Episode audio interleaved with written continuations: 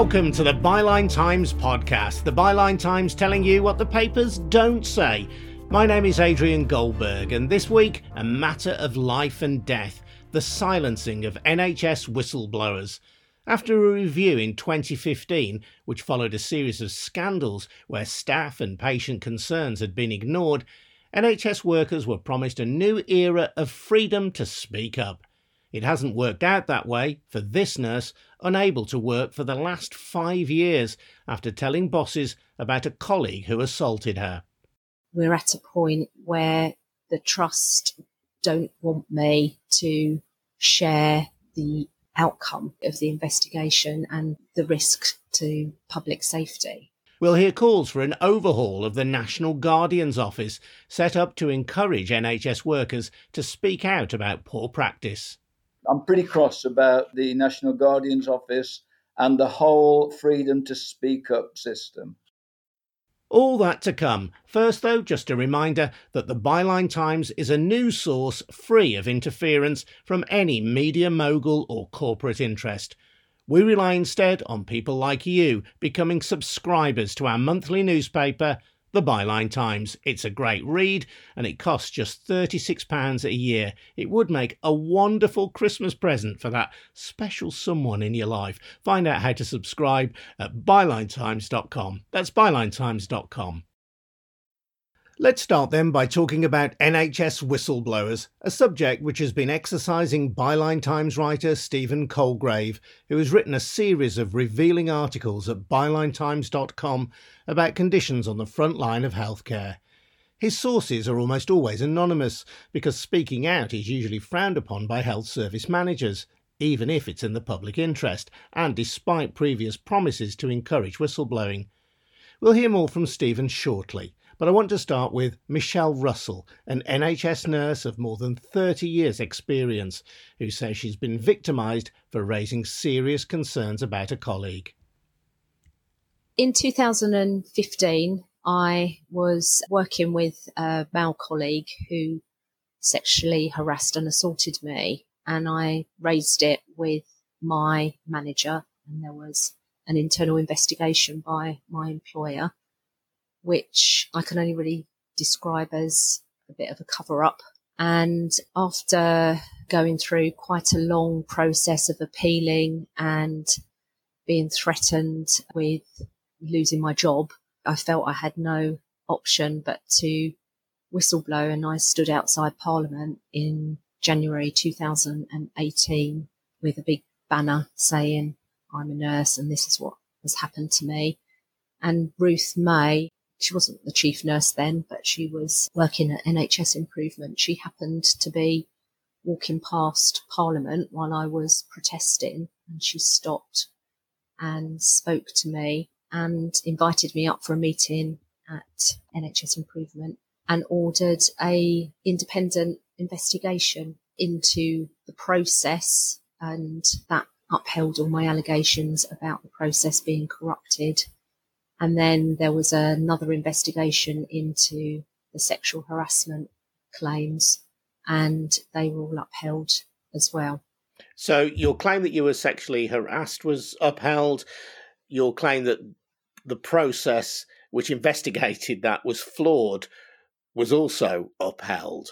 But sadly, here we are, five years on from you raising the complaint, and you're not back at work. Why not? I'm not back at work because I haven't been supported back to work. And initially, the perpetrator was still actually working in my trust and had actually been promoted. So I would have been actually working more closely with him.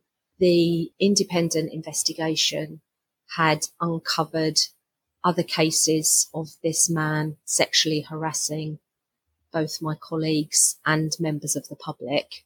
And the trust knew about that during the investigation process.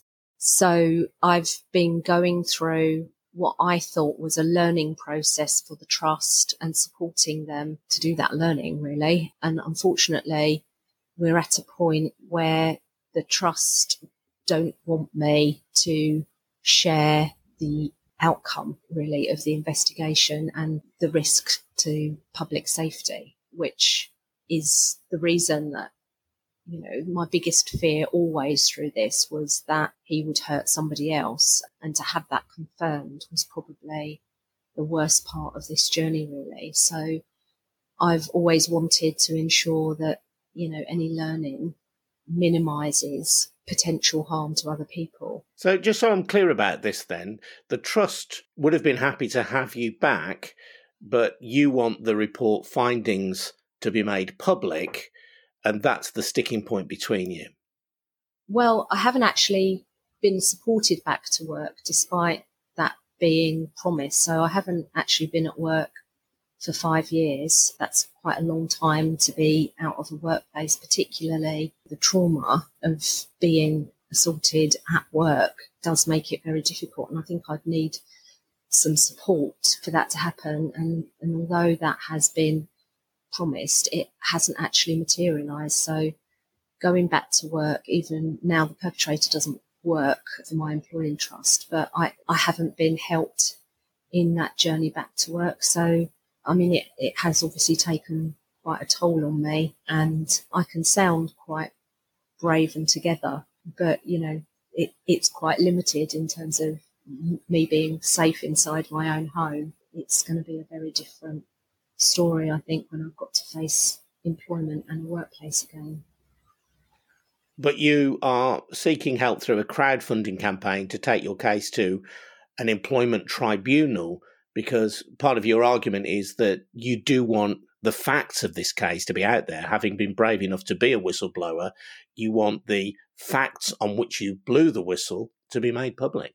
Yes, I do, because number one, I think it's essential for public safety. There is a public safety risk in my case. It's not a potential risk. There has been harm. And secondly, there needs to be a change of culture raising concerns in the NHS is something which is encouraged but is incredibly difficult, punishing. I didn't have an idea really until I started this journey as to quite how difficult that is. And that, that needs to change. And there needs to be a different way of dealing with people that raise concerns because I feel like I've been treated like the perpetrator.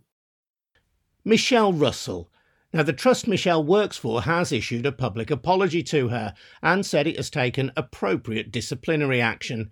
But as we heard, Michelle doesn't feel she's been helped back to work and is determined to give the facts of her story a full public airing. As a result, she's now crowdfunding with a view to going to an employment tribunal. You'll find more details at her Twitter account at Mother M. Russ. That's at Mother M. Russ. It's all one word. Talking of raising money, this seems like a good a time as any to remind you that the Byline Times doesn't owe allegiance to any political party, we aren't backed by a media tycoon, nor do we depend on funding from any corporate source. We're here to challenge the abuses of money and power, and to do that, we rely on people like you taking out a subscription. You can get more details at bylinetimes.com. That's bylinetimes.com. Now, Michelle Russell isn't the first NHS worker to fall foul of bosses who seem more bothered about protecting the image of their health trust than taking tough action where it's needed. Scandals at both Stafford Hospital and Gosport War Memorial Hospital, where concerns were raised and ignored with deadly consequences, led to a report by Sir Robert Francis in 2015 called Freedom to Speak Up and with the subtitle an independent review into creating an open and honest reporting culture in the NHS, it led to the creation of a National Guardian's Office, whose remit is to ensure that speaking up becomes business as usual in the health service. So, how well is it doing? We'll hear from David Drew, a former NHS clinical director and whistleblower who lost his job in 2010 and whose concerns helped lead to the creation of the NGO. First, Stephen Colegrave from the Byline Times. What made him want to delve into this area in the first place? Well, I've been um, writing a series which is called Alone and Exposed about whistleblowers in public services. It really started off when I got interested in the Public Interest Disclosure Act, which is actually 1998 which really needs updating because when this act was first put into place, it was meant to protect whistleblowers, but it just seems to me to have protected employers rather than whistleblowers themselves. And I got worried about this because with Brexit, the EU had a whistleblower protection directive, which was meant to come in in January, which actually would have answered all my concerns because I have done some work with the NHS and public services before, and I've seen the problem with how important whistleblowers are and how they don't get protected. But Brexit has just wiped out this EU directive, which means that we are really left exposed. So that was my first concern. And then I've, I've been off to actually talk to whistleblowers and try and understand what they've been doing. So that's how I got into this. And specifically in relation to the NHS, in 2015, there was a report published by Sir Robert Francis in recognition of the fact that there was a particular problem in the health service. Francis's report was called the Freedom to Speak Up Review, and that was meant to herald a new era of openness. Yeah, it was a huge letdown, though. This really came out of the uh, mid staffs scandal and review from there and also after the Gosport scandal. And from that, Robert Francis uh, did get those reviews, and then he was asked to do this sort of bigger review as to what the NHS could do about it. And he came up with this Freedom to Speak Up initiative, and the idea would be there would be freedom to speak up sort of guardians in every trust and NHS organisation, and they would try and create a space and help and protect whistleblowers. And then there was a National Guardian office set up. Uh, the National Guardian is now Dr. Henrietta Hughes. The problem is when you actually drill into this, this whole thing doesn't give any real protections to whistleblowers. To me, it's become, you know, a piece of PR, really. And what I found out when I wrote my articles is that whenever there is a, you know, when the rubber hits a road and there is a whistleblower that needs protecting, or there's been some scandal around the way a whistleblower has been not protected and treated, um, everybody backs off. And it's not just actually the National Guardian. I wrote an article about this. It's also CQC and, and all the other bodies and organizations that we think would want to do this. Yeah, and just in case people don't know the background, Stephen, who are coming to this subject fresh, the mid staff scandal that you refer to, somewhere between 400 and 1200 patients are estimated to have died as a result of poor care between January 2005 and March 2009 at Stafford Hospital.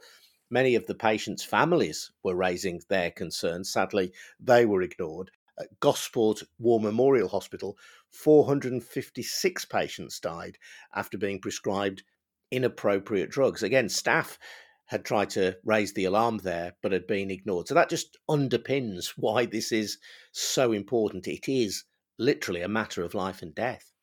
Well, well, Adrian, I, I don't know if you know, but the last, I mean, there aren't any really up to date figures on this, but everything I've seen bears it out. Liam Donaldson, I think it was in 2009, who was a chief medical officer, actually came up with some figures that one in 300 people that go into hospital end up dying through negligence and one in 10 have something adverse happen to them through negligence. So, you know, if you were running an airline where one in 300 people on the plane ended up dying because of that airline, you know, you wouldn't get on that plane. So, you know, we're talking about a service that has extreme problems and has had these structural problems for a long time. And you're quite right. In those two reviews that were done of those two particular awful scandals, both of them identified that staff had spoken up and that if somebody listened to those staff who'd spoken up, i.e., whistleblowing, most of the deaths could have been avoided. So this is a really, really serious issue, and, that, and that's why I'm so upset. Robert Francis became knighted and very noble and important, and the report sounded great, but actually it has no veracity at all you know, when it's actually come out there, the National Guardian Office, you see in one of my articles, you know, totally let down. One of my whistleblowers, who was an ex policeman who'd been brought in as an inspector, basically to inspect something that had gone wrong and actually run a review of it within a hospital. You know, once he started touching on sensitive matters the trust thought were sensitive, they tried to get rid of him. And he then went to CQC, he went to National Guardian Office, you know, he went to NHS England and all the rest of it, and he got stonewalled all the way. And this isn't the first case. There's lots of cases of these.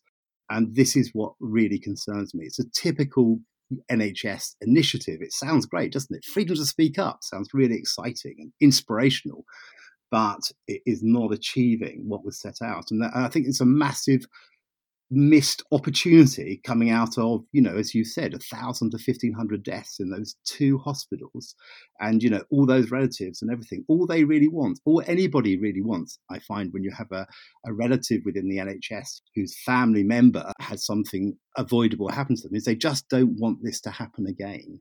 And the problem is, it is. Yes, and in the case that you're referring to, where you've got the former police officer who you've named Paul, not his real name, Paul was called in to investigate maladministration in relation to what was thought to have been an avoidable death.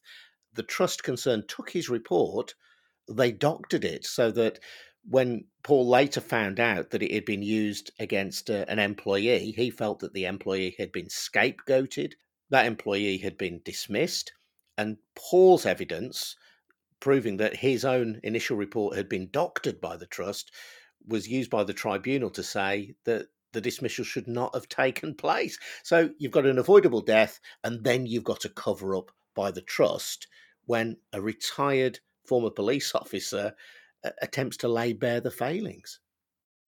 Yes, and as you can see, I, I, actually put in the reports on the minutes from a tribunal which actually stated that. Again, I'm very worried about these investigators. I mean, Paul has huge integrity and he was determined to stick his neck out and expose the truth. But the point is, the trust often appoints their own investigators from a bank. It means that they've got their own tame investigators that are in a group and they decide to bring them in.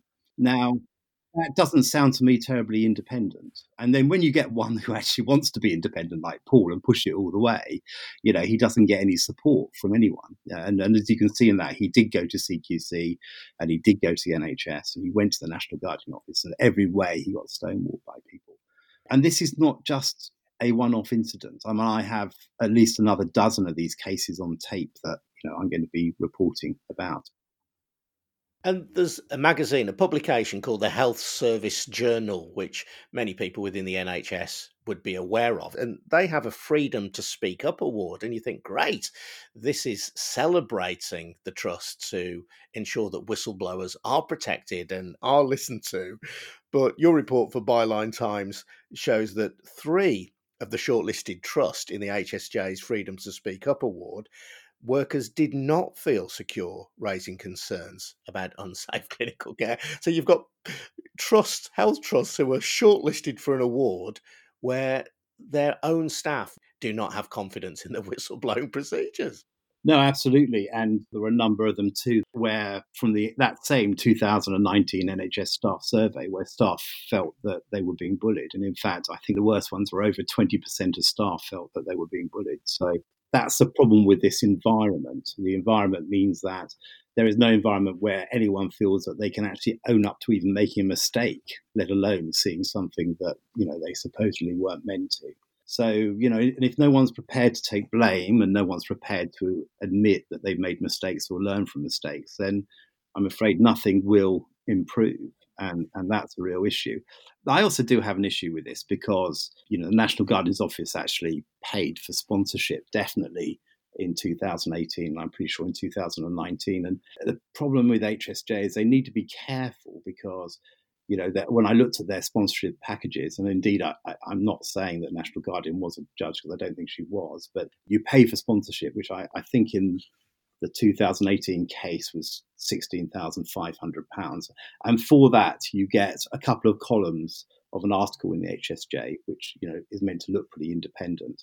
But you also get on the judging panel, and you also can be part of the shortlisting process. So again, you know, this whole conflict of interest and lack of independence is even there in the biggest trade magazine from the NHS. So my worry is this pervades the whole service, you know, and we really need to do something about it. Why is the National Guardian's office, in your view, not doing its job? Well, I think it goes back to its terms of reference coming out of that Francis review. Because if you actually look at what it talks about, it talks about creating a space, and an environment for people to speak out It doesn't anywhere on its website I see talk about actually protecting whistleblowers' rights. The National Guardian was there to sort of look after the freedom to speak up guardians that were put in each of the trusts. The problem with the freedom to speak up guardians are there was no specific remit for them. They were to enable people to speak up. They weren't to protect people who did speak up and they were employed by the trust. So if the trust felt that those people speaking up were somehow speaking against the trust, or perhaps something, you know, putting the trust in a difficult legal position, they wouldn't particularly protect them or help them because there was nobody independent to do it. So the National Guardian looks after the guardians. It doesn't look after the whistleblowers, as far as I can see. And I haven't found a single case where the National Guardian has actually been there defending a whistleblower against a trust. And yet, the Francis report was called the Freedom to Speak Up Review. So you would assume, and certainly a lot of the publicity around it at the time suggested that this was its purpose, was to ensure that whistleblowers could speak up without fear of intimidation or bullying. Well, it's a freedom to speak up as long as you speak up the way the NHS wants you to speak up. I mean, there's a very difference between somebody who speaks up and a whistleblower who actually is prepared to actually expose wrongdoing that they see, right to the fact that they will probably, in the current environment, lose their job and their livelihood and potentially end up in court and actually be accused and potentially prosecuted. That's what it means to be a whistleblower. It's not a nice thing like, oh, we're going to speak up and say things should be better. It's, it's a completely different thing. And I think that it shouldn't have been called freedom to speak up. It should have been called whistleblower or something like that. And and what's happened is, to me, it's it, unfortunately, I personally feel that it's a whitewash, and um, and it needs to be changed. And that's why I go back to the whole Brexit thing because if you looked at the European directive, it was very different. It says one in six of us will probably be whistleblowers sometime during our career. One in six of us will see something that is so bad that it is risking life or something like that. And we will need to speak up. So this is not just one or two people. The reason why it's only one or two people at the moment is there's only one or two people who are brave enough to put their neck on the line and actually whistleblow and take the consequences in the in the current legal environment. Stephen, stay there. I want to bring in at this point David Drew. David was a consultant. He was dismissed after 37 years working for the NHS for gross misconduct, and his crime was to have spoken out about what he regarded as poor practice in a paediatric unit where he worked in Walsall in West Midlands, where he was the clinical director. David, that was 10 years ago. When you hear what Stephen has said, and I know that you've been very active in the whistleblowing field ever since, do you feel that anything has changed since you lost your job? No, things are probably worse than they were. I was intimately involved in the Freedom to Speak Up review. In fact, it was as a result of correspondence that I had with Anne Clwyd, who'd done a whistleblowing report for uh, Cameron, and then Charlie Massey at the Department of Health, and then Simon Stevens, the uh, chief exec at NHS England. It was as a result of that that I ended up with six other whistleblowers in Jeremy Hunt's office. And it was as a result of that meeting that we had in 2014 that Francis was commissioned to do that review. Anyway, uh, just two things about it. First of all, in the meetings that we had prior to the review beginning, we made it very, very clear that the Public Interest Disclosure Act which was originally conceived to protect whistleblowers. We knew it needed to be reformed because it wasn't working. And at that time, only just a few percent of people who went to the tribunals were actually successful. And, and that put off most people going in the first place. So clearly, uh, no legal protection for the whistleblowers. Anyway, he ignored that completely. But what he did do he acknowledged that people were likely to be sacked for whistleblowing in the in the NHS, and he knew he had evidence that people were being blacklisted and could never work again in the NHS. So he recommended a piece of legislation to protect people from being blacklisted. Now, that's been enacted since, it's no use, and it's never been used. I think the key to this whole thing is what Francis told us in those meetings. And he said, I will not be making any recommendation to government that they will not listen to because that's a waste of time. And that's why we've got the freedom to speak up guardians and the National Guardian's Office and all that ludicrous system, which uses loads and loads of taxpayers' money and has not to the present time produced a shred of evidence that it's doing what it is supposed to be doing. So I'm pretty cross about the National Guardian's Office and the whole freedom to speak up system. You can see where Francis was coming from, though, can't you? Uh, if you are in charge of putting forward a, a, review to government, there's no point making recommendations that a government is going to ignore. That may be true, but there's not a great deal of integrity in that kind of response to my way of thinking because the most recent Protect, and they're the principal whistleblowing charity, their most recent study, which looked at people who reported concerns in the NHS related to COVID, a lot of people have been sacked, and most people who reported concerns, they were just ignored. So Francis has not achieved anything clearly. And it would have been much better if at that time he had recommended that PIDA were reformed radically taken out of the Employment Rights Act. And then, if they didn't listen to him, he could have come public with us and said, What the government wants to do is never going to protect either whistleblowers or patients. But of course, he's an establishment figure. As Stephen just said, he's got his knighthood. And here we are on the bottom rung of the ladder, the outsiders, with no real voice except for opportunities like the one that you're giving us at the present, Adrian. David, if somebody is listening to this who works for the NHS and sees examples of unsafe practice which could lead to harm coming to patients, possibly even death, what would your advice to them be? Uh, you've got to follow your own conscience, and I can't prescribe that for any individual. In general, a healthcare professional has got an ethical responsibility to his patients. He's got a professional responsibility down to his regulators' codes. And of course, now that the whole trust has got responsibility to, uh, according to statute, to tell the truth about what happens.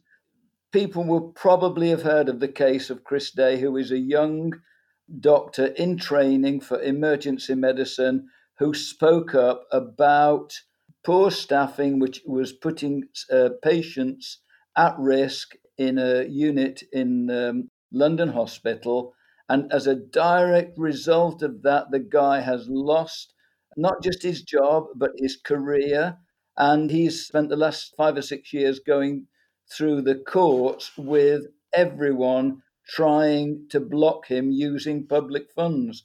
So that's the risk that you face. And as the Protect study showed, there are people in recent times who've spoken up about problems relating to COVID that have been sacked. It's still happening. And the National Guardian, Henrietta Hughes, knows this.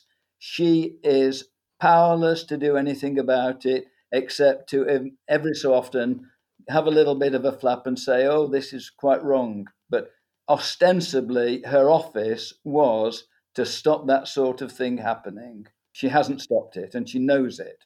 Stephen, this is pretty worrying stuff, isn't it? Because on the one hand, if you work in the NHS and you fear that patients are at risk, your conscience might encourage you to speak out about that. On the other hand, when you look at what David said and when you read around other cases in this area, you might feel that you'll risk your job, your livelihood, and your future as well. It, people who work in the NHS should not be put in that position. Oh, absolutely, and and sometimes it's really not even talking out about something that major. I mean, as as David said, you know, I was contacted because I've worked a lot with the NHS in the past. I was contacted by hundreds of NHS frontline staff in the pandemic, especially in the early part of the pandemic. None of them could go on the record. They were all scared of speaking to me because they had been told that if they spoke to the press, they would lose their jobs. And that's absolutely outrageous. And it just shows that as an organization, the NHS, which after all is our NHS, I mean, we pay for the NHS, it's meant to work for us. That was the, you know, I thought was the founding principle. You know, there's this lovely NHS constitution which talks about all this. But how can it be working for us if it's going to be a secretive organization that's not going to allow anyone to say what's really going on and not learn and improve from what it's doing? I mean, it's just ridiculous. And I mean, I, I'm determined to keep going on this. I mean, often we have to do it under a cloak of anonymity for people, but I'm determined that we, we keep we keep pushing as hard as we can to expose this. I mean, the last one I did was uh, let's call her Jane, who was a, a nurse in A and E, and you know sometimes what people come up with is is not easy to hear, and, and what we found there was that every day, in fact, twice a day since COVID, she's had disabled people coming into her A and E as patients with abusive family members and it's very clear to her and she's had to continue to ring social services the police who really can't do much about it. You know, she's even had a case of patients who've come in and died through abuse. Now she had to speak to me anonymously because you know she felt she couldn't speak up to anyone else. Even though everybody else in that a&e knew what was going on they they felt they couldn't speak up and, and explain what was happening. And that's you know that is absolutely outrageous and awful and you know, be very simple. All DWP need to do is when they give carers allowance out to these people, is do a few checks, give them a bit of training, do some follow up. But all they're interested in is do they qualify financially? Have they got any other income, which means they can't get carers allowance? They don't think about what these people are actually doing and how they're behaving and any sort of safeguarding. So, you know, it's not little isolated instances that's coming up. It's, it's major parts of the system that are not working and are not being exposed and are not being improved. The only other thing I wanted to say, you know, while David's here as well, is that actually the, the whistleblowers I've met are some of the bravest and most courageous people I've met because, you know, at the moment they're working in a very hostile environment where, you know, they can lose their livelihood. And, you know, it's not like they can go and work anywhere else easily because they've spent years of training, they've spent decades probably of fantastic service, and suddenly they're going to lose their whole career, which is, you know, absolutely outrageous. One of the original NHS whistleblowers was Steve Bolsin, who blew the whistle on the avoidable deaths of large numbers of heart patients at Bristol Royal Infirmary. As soon as he finished doing that job and the investigation was underway, he found he couldn't get a job in Britain. He's had to go and spend the rest of his career working in Australia. Peter Duffy, who was a urology surgeon up at Morecambe Bay, he has to work on the Isle of Wight because he can't work in Britain. Chris Day has to work for a locum agency, and lots of people just have to retrain to do something else or take early retirement or or have a nervous breakdown and that is the end of the line for these uh, decent people david drew and before that stephen colegrave when Stephen contacted the National Guardian's office about the Health Service Journal's Freedom to Speak Up award and the shortlisting of trusts with a questionable record for encouraging staff to speak out, the NGO said the judging process is managed by HSJ. These trusts were shortlisted by an independent panel who judged each entry on the criteria published on the HSJ website. I put some of the criticisms aired in this podcast to the National Guardian's office. They declined to comment any further. You can read much more from Stephen Colegrave at bylinetimes.com. Before we go, just a reminder that the Byline Times is an independent news source holding to account those with money and power. We can only do that because of people like you who subscribe to our monthly newspaper, the Byline Times. If you can't think of what to buy a friend or loved one for Christmas, how about this? It's a great read and costs just £36 a year. Find out how to subscribe at bylinetimes.com. That's bylinetimes.com. See you next time.